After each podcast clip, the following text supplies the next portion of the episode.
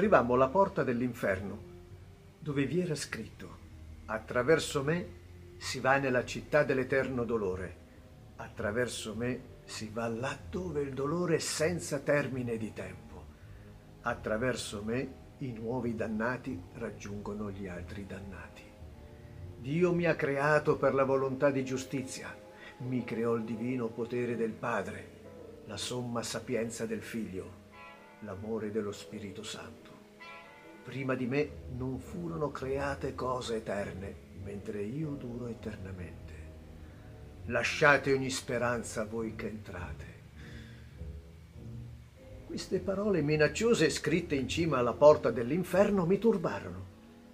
Sicché intimidito ed impaurito, mi rivolsi a Virgilio chiedendogli se quelle minacce potevano concretizzarsi anche per noi. Il maestro intuì già da subito il mio turbamento e mi rispose. A questo punto è necessario abbandonare ogni indecisione, incertezza e paura, poiché siamo arrivati al luogo di cui ti ho parlato, nel quale avresti visto le anime dannate immerse nel dolore, le quali hanno perduto Dio, il bene della ragione. Poi, per incoraggiarmi, mi prese per mano sul suo volto si leggevano la sicurezza e l'affetto, sicché mi sentii rinfrancato. Udimmo pianti, sospiri, vi era uno stato di violenza generale. Le urla risuonavano in un'aria buia, priva di cielo e stelle. Mi misi a piangere per il turbamento che provai. Man mano che si entrava si udivano distintamente lingue strane, disumane, pronunce orribili, parole germinate dalla sofferenza, dalla collera, suoni striduli e rauchi, rumori di mani e piedi che si battono l'un l'altro, colpiscono altri corpi, sempre in un'atmosfera cupa, dove manca ogni distinzione temporale. Il tutto sconvolgente come una tempesta di sabbia.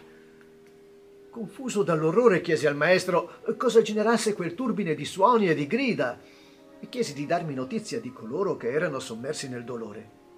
Virgilio mi rispose. Sono delle anime tristi che hanno questo miserevole e doloroso contegno. Sono coloro che vissero senza titoli di merito e senza specifici demeriti. Vivono qui mescolati e accomunati a quella schiera spregevole e malvagia degli angeli che nel conflitto tra Lucifero e Dio non furono fedeli a Dio né si affiancarono al suo avversario, ma si mantennero neutrali e se ne stettero da parte. Così queste anime furono cacciate dal cielo, ma neanche l'inferno li volle accogliere, perché i dannati, almeno, si resero capaci di decisioni anche se malvagie. A che risposi, Maestro, per quale ragione dunque si lamentano così intensamente, dato che non sono colpiti da una vera e propria pena? Costoro, mi disse brevemente, non hanno speranza dell'annullamento della pena. La loro oscura esistenza fu così spregevole che ora sono invidiosi di ogni altra condizione, anche peggiore, terribile come quella dei dannati, tuttavia diversa dalla loro attuale. Il mondo dei vivi non ha alcun ricordo di loro, né buono né cattivo. Restano perciò esclusi in quanto indegni del paradiso e dell'inferno. Ed io, accogliendo il suggerimento del maestro, guardai con particolare attenzione e vidi un'insegna, una specie di bandiera che, girando su se stessa, correva così rapidamente che mi pareva che non le si addicesse l'immobilità. Correva così rapidamente che non mi pareva mai ferma.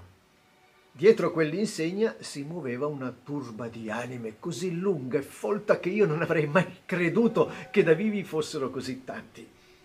Dopo che vi ebbi riconosciuto qualcuno, vidi e riconobbi con esattezza l'anima di colui che, indotto da viltà e paura, fece il gran rifiuto. Capii immediatamente ed ebbi certezza che questi che avevo davanti era la schiera dei vili, che dispiacquero a Dio. Questi esseri inetti e abietti che non furono mai vivi, ossia partecipi alla vera vita, che scelte e responsabilità, erano nudi e tormentati da mosconi e da vespe che erano lì le punture delle vespe dei mosconi procuravano ferite da cui usciva sangue, che poi rigava il loro volto. Il sangue mescolato alle lacrime era raccolto ai piedi da vermi schifosi. Mi misi a guardare oltre Vidi gente presso la riva di un fiume di ampie dimensioni, sicché dissi, Maestro, consentimi che io mi informi e sappia chi sono e quale norma la fa apparire così desiderosa di oltrepassare il fiume, come mi pare di intravedere attraverso la tenue luce. Virgilio mi rispose, le cose che chiedi di conoscere ti saranno note quando ci fermeremo sulla desolata sponda dell'Acheronte Abbassai gli occhi vergognandomi della mia domanda e fino a quando non giungemmo al fiume mi astenni dal fargli altre domande.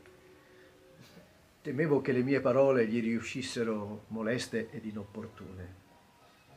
Ed ecco inaspettatamente dirigersi verso di noi, che eravamo sulla sponda del fiume, un'imbarcazione con un vecchio canuto per barba e capelli, che gridava Guai a voi, anime malvagie, destinate alla dannazione! Nessuno di voi speri di poter rivedere mai il cielo. Sono qui per condurvi all'altra riva, nei luoghi gravati da tenebre eterne, dove soffrirete il caldo ed il gelo. E tu che sei vivo? mi disse vedendomi. Allontanati da quella folla di morti. Ma vedendo che non mi muovevo, aggiunse. Dovrai salire, una volta morto, su un'altra barca, guidata da un angelo che porta le anime in purgatorio tramite un altro mare. Virgilio lui. Caronte, non ti crucciare. Si vuole là dove ogni volontà può essere realizzata e questo basti ed oltre non domandare. Da quel momento, in conseguenza del vibrato intervento del maestro, si acquietarono le gote ispide di barba del nocchiero della nera e limacciosa palude dell'Acheronte, che aveva intorno agli occhi cerchi di fiamme. Le anime, invece, che erano prostrate dalla coscienza della loro sorte, così desolate che più si rilevava la loro nudità, cambiarono colore e battevano i denti quando udirono e compresero le crudeli parole di Caronte. Nel frattempo maledicevano i loro genitori. Il genere umano e Dio, fossero stati animali anziché uomini, non avrebbero conosciuto il castigo divino. Poi si raccolsero tutte quante insieme, continuando a piangere fortemente sulla riva dell'Acheronte, a cui giungeranno necessariamente tutti gli uomini che non temono Dio, coloro che non ne osservano le sue leggi.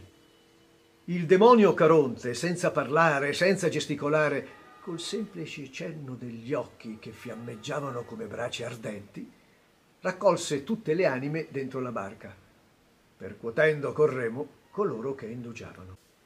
Così come in autunno le foglie si staccano dall'albero una dopo l'altra finché il ramo vede sulla terra tutte le sue spoglie, così le anime ree, i malvagi discendenti di Adamo, si gettarono da quel lido ad uno ad uno ai cenni di Caronte, come un uccello risponde al richiamo del falconiere o ad altro richiamo cui è abituato. Caricate sulla barca, sotto il potere minaccioso di Caronte, le anime attraversarono le acque nere del fiume e prima che approdarono dall'altra parte, su questa riva, dove c'eravamo io e Virgilio, arrivò un'altra schiera di anime appena giunte dalla terra. Figliolo mio, mi disse il maestro in modo cortese, tutti coloro che muoiono nell'ira di Dio, perché hanno peccato, quindi privi della grazia divina, giungono qui e si ammassano, qualunque sia il paese di provenienza da qui non passa mai anima che sia in grazia di Dio, ma soltanto i dannati.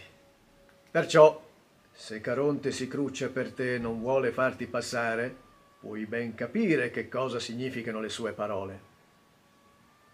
Appena Virgilio ebbe finito di pronunciare queste parole, la terra immersa nelle tenebre tremò così forte che per lo spavento che ne provai il ricordo mi fa ancora sudare. La terra, bagnata dalle lacrime dei dannati, sprigionò un vento e balenò una luce vermiglia, la quale sovverchiò le mie facoltà sensitive e catti svenuto come chi è preso di colpo dal sole. Bye.